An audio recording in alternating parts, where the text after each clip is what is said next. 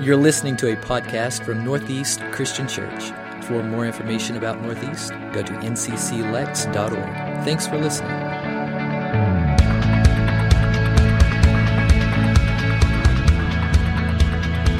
We are starting a brand new series called Freedom, as you saw by the bumper video, and uh, we're going to be looking at Galatians, the fifth and sixth chapter. So if you have your Bible or your smartphone or tablet, whatever you want to follow along, turn to Galatians 5 1.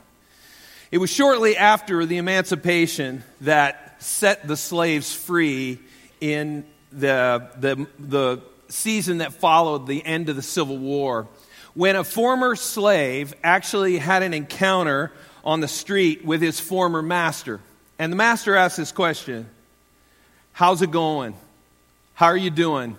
And the insinuation was you know, if life's really bad, and it was for a lot of emancipated slaves, you could come back and you could come back to the plantation. You could have your old job back as a, as a slave on the plantation.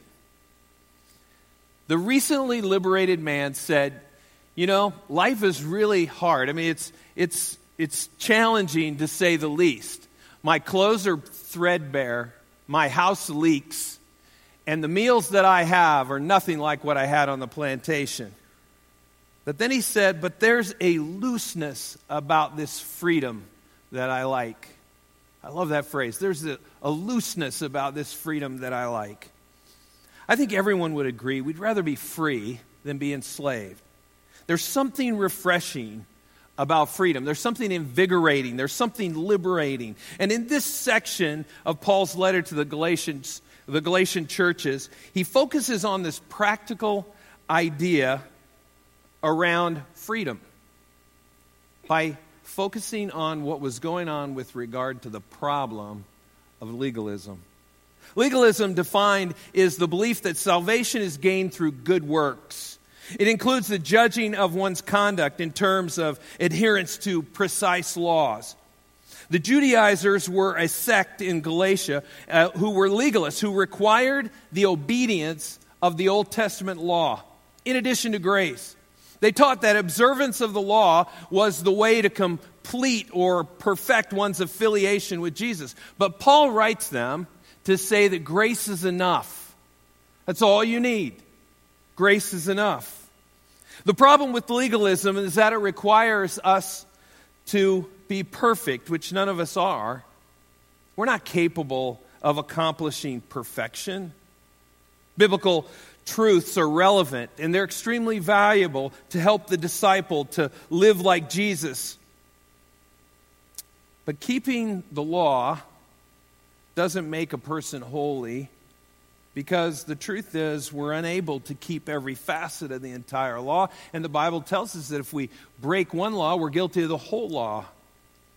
So Paul's writing to confront these first century legalists, but he's also writing to the Galatians because they misunderstand Paul's initial teachings that he gave about grace. So, to correct these misunderstandings, Paul wrote this final section of this letter.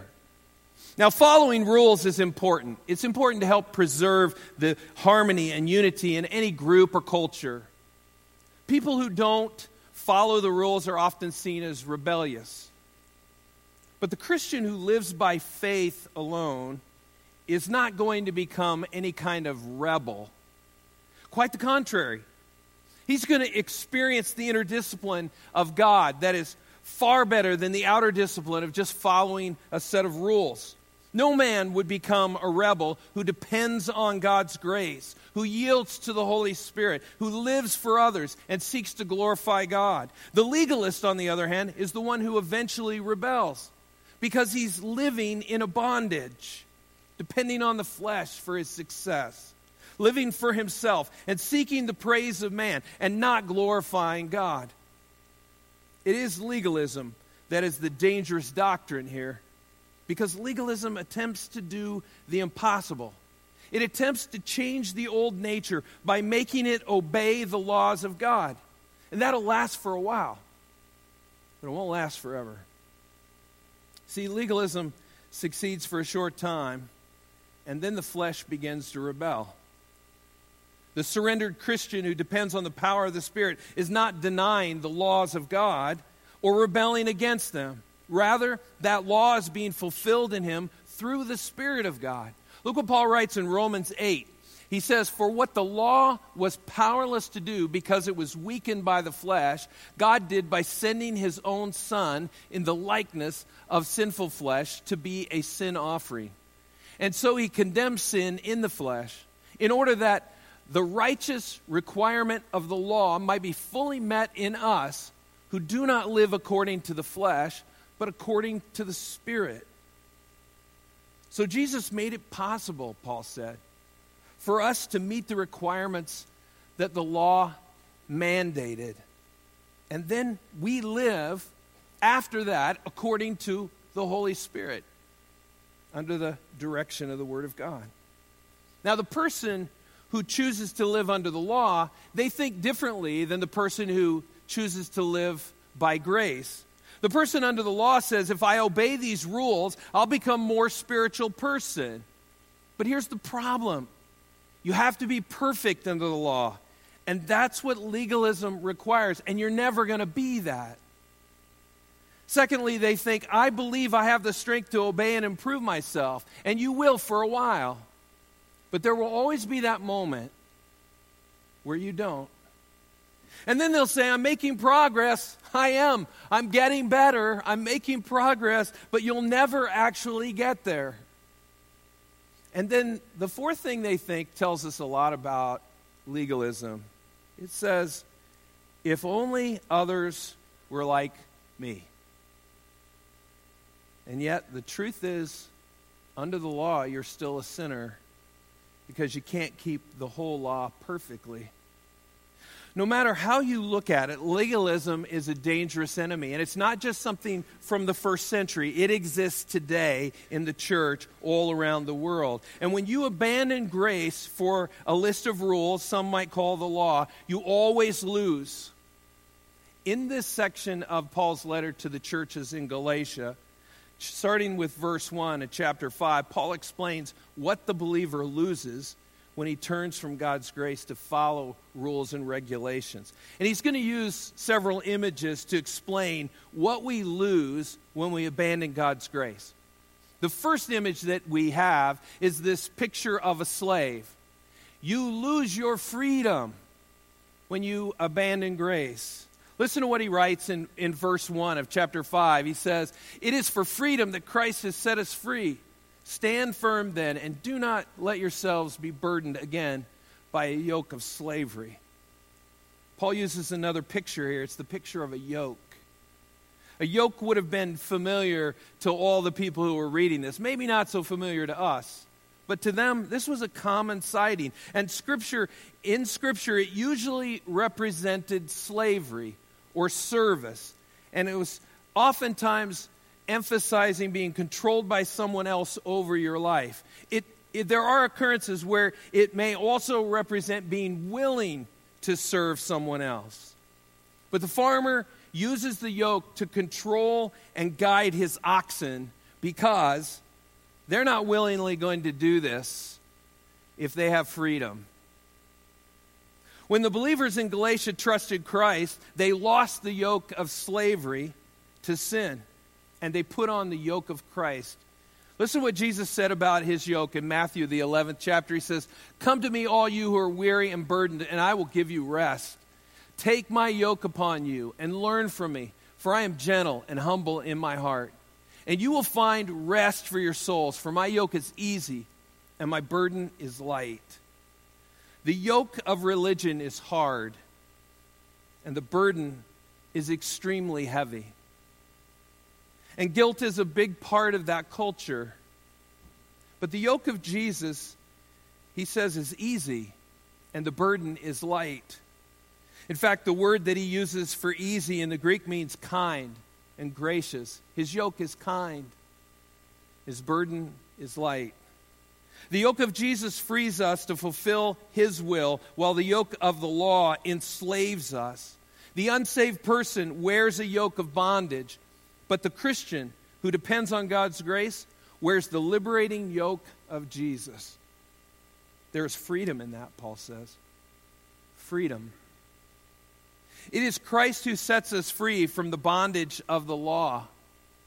He freed us from the curse of the law by dying for us on the cross. We read this in Galatians, the third chapter. Listen to what he writes. He says, Christ paid the price for free to free us from the curse that the laws of Moses' teachings bring by becoming a cursed, becoming cursed instead of us. Scripture says, everyone who is hung on a tree is cursed. That's a reference to his crucifixion. The believer is under God's grace. Thus, he's no longer under the law. Paul writes in Romans 6:14 he says for sin shall no longer be your master because you are not under the law but under grace. Did you catch that? Sin doesn't have to control your life anymore. Jesus will break that yoke. This doesn't mean that you become outlaws to the law. It simply means that you're no longer in need of this external force known as the law to keep us in God's will because we now have an internal leading of the Holy Spirit. To go back to the law would just become would just entail us to become entangled in this maze of do's and don'ts. There are some people though who feel extremely insecure with this freedom. And so they will hunt for a group of people, oftentimes very legalistic, where they will tell them how to make decisions. Actually, in many senses, making those decisions for them. Paul issues this ultimatum. Let me read verse 1 one more time. So Christ has truly set us free. Now make sure that you stay free and don't get tied up again in slavery to the law. There's another picture that Paul gives us of what happens when we abandon his grace, and that is the picture of a debtor. You lose your wealth. Paul uses three phrases to describe the losses the Christian incurs when he turns from grace to the law. The first of these phrases is found in verse 2, where Paul writes, Christ will be of no value to you at all. When you abandon grace, there's no value found in Christ anymore. And then the second the second phrase is found in verse 3. He says, He is obligated. That word has the idea of being a debtor. He is obligated to obey the law. And then the third phrase is found in verse 4. The first part, he says, You have been alienated from Christ. All of this culminates to lead to the sad conclusion that Paul writes at the end of verse 4, where he says, You have fallen away from grace. You know, it's bad enough that legalism robs a believer of his freedom, but it also robs him or her of their great spiritual wealth found in Christ Jesus. The believer living under the law becomes spiritually bankrupt. God's word teaches that before we were Christians, we had a debt that we owed God that we could not pay. In fact, Jesus talks about this in a parable in Luke, the seventh chapter. Two men owed as the same creditor money. One of them owed 10 times the amount of the other. But it didn't really matter because neither of them were able to pay the debts that they owed. So the creditor graciously forgave them both. That's the literal translation. He graciously forgave them both. Sound familiar? Does to me. God graciously forgave me of my sin. And he did the same for you if you're a follower of Christ.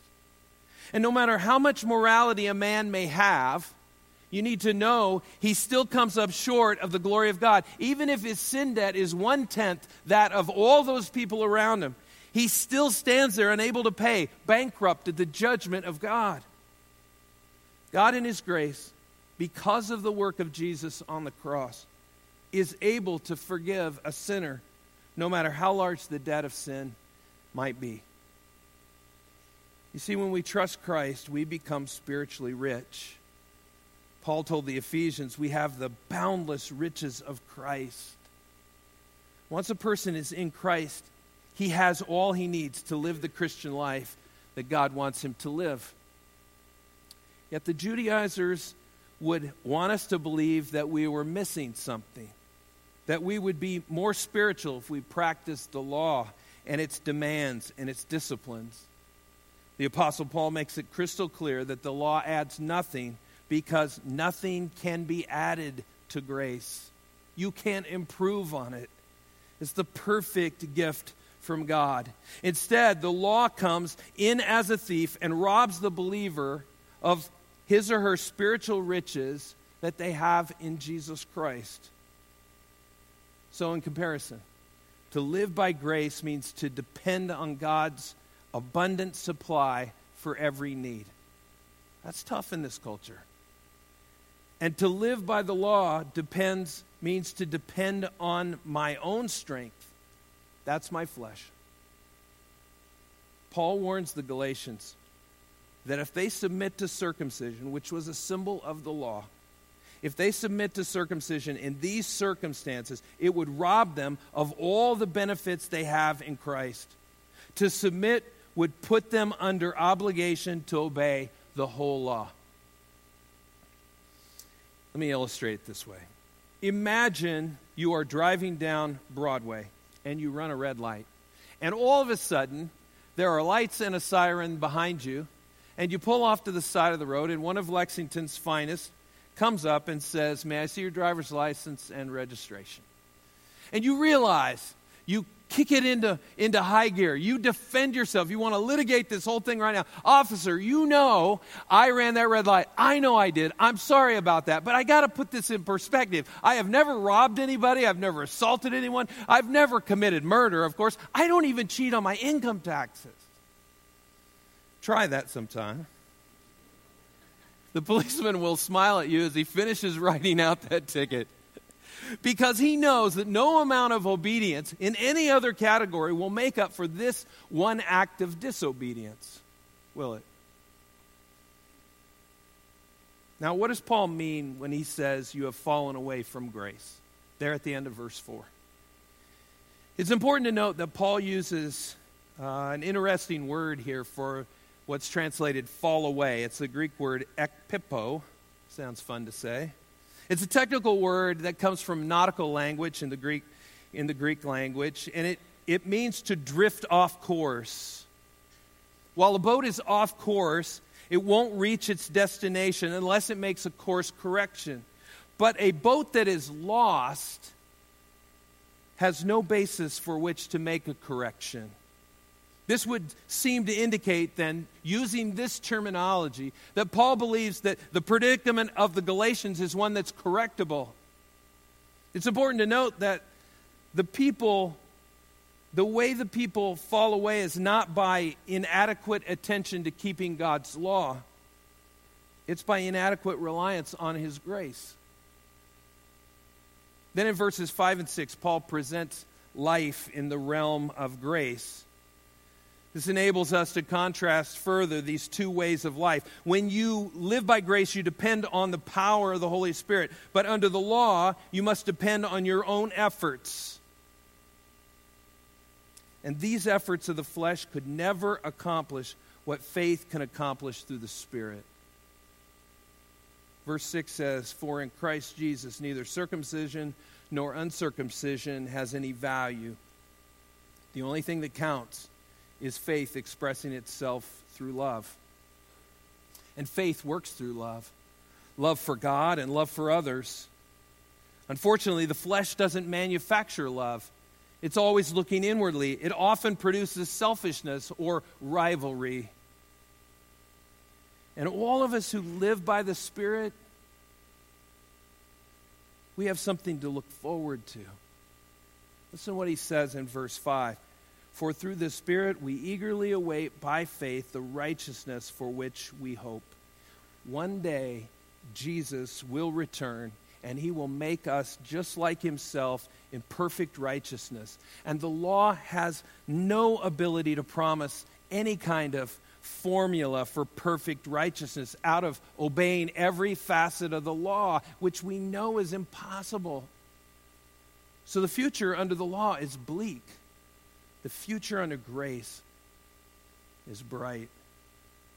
So the believer who chooses legalism and abandons grace robs himself of spiritual freedom and spiritual wealth. And there's another picture that Paul uses in the text, and it's the picture of a runner. You lose your direction. Paul loves these athletic illustrations and he uses them often in his letters to the churches. And these readers were, would have been very familiar with the Olympic Games, or there were other games as well, the Greek athletic contests that were around them. And they always included some form of a foot race. A contestant in the Greek Games had to be a citizen before he could compete. We become citizens of heaven through faith in Jesus Christ. And when the Lord puts us on our course, we run to win the prize. We don't run to be saved, we're already saved. We run because we're already saved and we want to fulfill the will, the mission, the plan that God has for our lives. Several years ago, one of my guys that I ran with and trained with when I was running uh, David Mitchell, he was running a marathon, and he tells the story that he had found two other guys. who didn't know him, but they were running the same pace, about seven minute miles, and they were running along. It was early in the marathon, probably mile five or six, and all of a sudden a car pulls up next to him. It's one of the race organizers, rolls the window down while they're running along, and says, You're off of the course. You've made a wrong turn somewhere along the way. You need to go up to this next block and go over about six blocks and then take a left and you'll be back on the course. It is a terrible thing to learn that you're no longer running the right course. I had asked him, Have you ever run more than 26.2 miles? And he said, No, there's no reason to. We didn't train beyond that. And that day he did. It's probably estimated it was probably 26.5 miles. I appreciated that.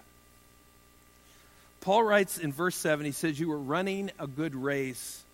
And when Paul first arrived, they accepted the word of God and they trusted Jesus for their, as their Savior and they received the Holy Spirit. And they had a deep joy that was evident to everybody that encountered them. And they were willing to make sacrifices in order to help the Apostle Paul in his ministry to other churches. He now, though, is the enemy. How did this happen? Well, if you read the literal translation of verse 7, I think you find the answer. He says, You were running a good race. Who cut in on you to keep you from obeying the truth? Who cut in on you? In the Olympic Games or the Greek Games in that day, races, the races each runner ran, started by being assigned to a specific lane and they had to stay in their assigned lane. But some of the runners would cut in on their competitors to try to get them off course. And this is what the Judaizers have done to the Galatian believers. They cut in with this false doctrine and they have forced them to change direction and to go on a spiritual detour. so many words, they led them off the course. And Paul is writing to say, hey, you guys are off course. You need to go up to this next block, hang a right, go down about six blocks, and then turn left, and you'll be back on the course. That's what this letter is doing. He's saying, you guys are not on the course. Paul's explanation changes the figure of speech then from athletics to another picture. It's the picture of cooking when he introduces this idea of yeast. In the Old Testament, yeast is generally a symbol of evil. During the Passover, no yeast was allowed in the house, and most of the time, worshippers were not permitted to mingle yeast with their sacrifices. Yeast is a good illustration for us of sin. It starts out small, but if it's left alone, it grows and it permeates the whole loaf. The false doctrine of the Judaizers was introduced into the Galatian churches in a small way, but before long, the yeast grew and eventually it took over everyone's thinking. The spirit of legalism doesn't suddenly overpower a church, it's introduced secretly, and then it grows, and before long, it poisons the whole assembly. In most cases, the motives that encourage legalism, they're good. They start out by saying, we, we want to be a more spiritual church. So if you're going to be spiritual, you got to do this and this and this and this and this. And if you don't do those things, you'll probably go to hell. The intent is good, but the methods are just not scriptural. It's not wrong to have standards in a church, but we should never think that those standards will make anybody spiritual or that keeping of the standards is an evidence of spirituality. Before long, if we do that, we become proud of our own spirituality. In fact, Paul uses this idea of pride in uh, 1 Corinthians 5 2. He uses the phrase puffed up, which is exactly what yeast does, isn't it? You put a little yeast in the loaf and then you leave it and you come back, and what has happened? It's, it's inflated, right? It's all puffed up. That's what pride does. And once we're proud of our spirituality, then we suddenly will become critical, oftentimes, of others' spirituality or their lack thereof. And this, of course, only feeds the flesh and grieves the spirit, and we go on our way thinking that we are actually glorifying God when we're not. Listen, God's grace is sufficient for every demand we face in this life. We are saved by His grace. We serve by grace, and grace enables us to endure suffering. And it's grace that strengthens us so we can be victorious. We come to the throne of grace and find grace to help in every need that we have. So, how do we stay grounded in God's grace? So that we're not, we're not led off the course. Let me give you very quickly, for those of you that are filling in blanks, four recommendations to help stay on the course. Very quickly, ready? Spend time regularly in God's Word. Nothing will influence your spiritual growth more than that. That's what all the research says. You and your and the Bible and learning what it has to say. I suggest that you read it every day or study it, study the Bible on a daily matter. Not I'm not making some legalistic rule. I'm just giving you some recommendations that will help you to stay grounded. Number two, be accountable to a trusted brother or sister in the faith. If you're a guy, find another guy. If you're a female, find another woman and talk and share and pray together. Be accountable to them to help you stay on the course. Number three, pray for God to reveal blind spots. As, ask God to make you aware of areas in your life that need attention, where you're not, you're not walking the way that you should. This helps to stay on the course. And then, number four, walk by faith trusting and living those promises that God has made in His Word. Apply what you learned to your life, live it. The best indication that we're grounded is when we're walking by faith. This is the way of freedom. This is the way to live by grace. Don't fall for the enemy's you know, intentions to, to make you measure up to the law because you're going to fail. You'll have some success. But in the long run, there's going to be a point where you find yourself in the ditch. Because the law was never intended to be a, may, a way for us to be saved, it was there to show us where sin was. But God sent grace through his son, Jesus Christ. And it is the way of freedom. So let's live in it. Let's pray. Father, we thank you so much for the reminder today that your grace is enough. It is enough.